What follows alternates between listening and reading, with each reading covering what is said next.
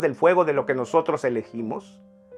¿No tendríamos que reenfocar nuestra oración a Dios? Si estamos viviendo el día en que Él no escucha, cambiemos nuestra oración. En realidad nosotros vivimos lo que elegimos. Es como el matrimonio. Es fácil dentro de nuestro medio evangélico decir, Dios, dame un esposo. Que si me va mal, después le echo la culpa a Él porque Él me lo dio. No. Dios te da principios, valores, conocimiento y dirección y tú lo escoges. Tú la escoges. De tal manera que van a construir una familia y un matrimonio. Si no lo construyes, será tu culpa. Vivirás con tu elección. Además, el problema no es que lo elegimos. En todo caso, alguien podría decir no sabía. El problema es que lo seguimos eligiendo y lo aplaudimos.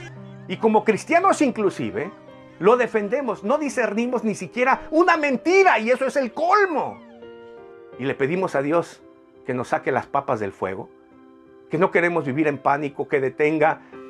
Para nosotros decimos, Dios es más fuerte el que está con nosotros. No, la clave está en lo que Dios nos dijo en Crónicas, tras los reyes.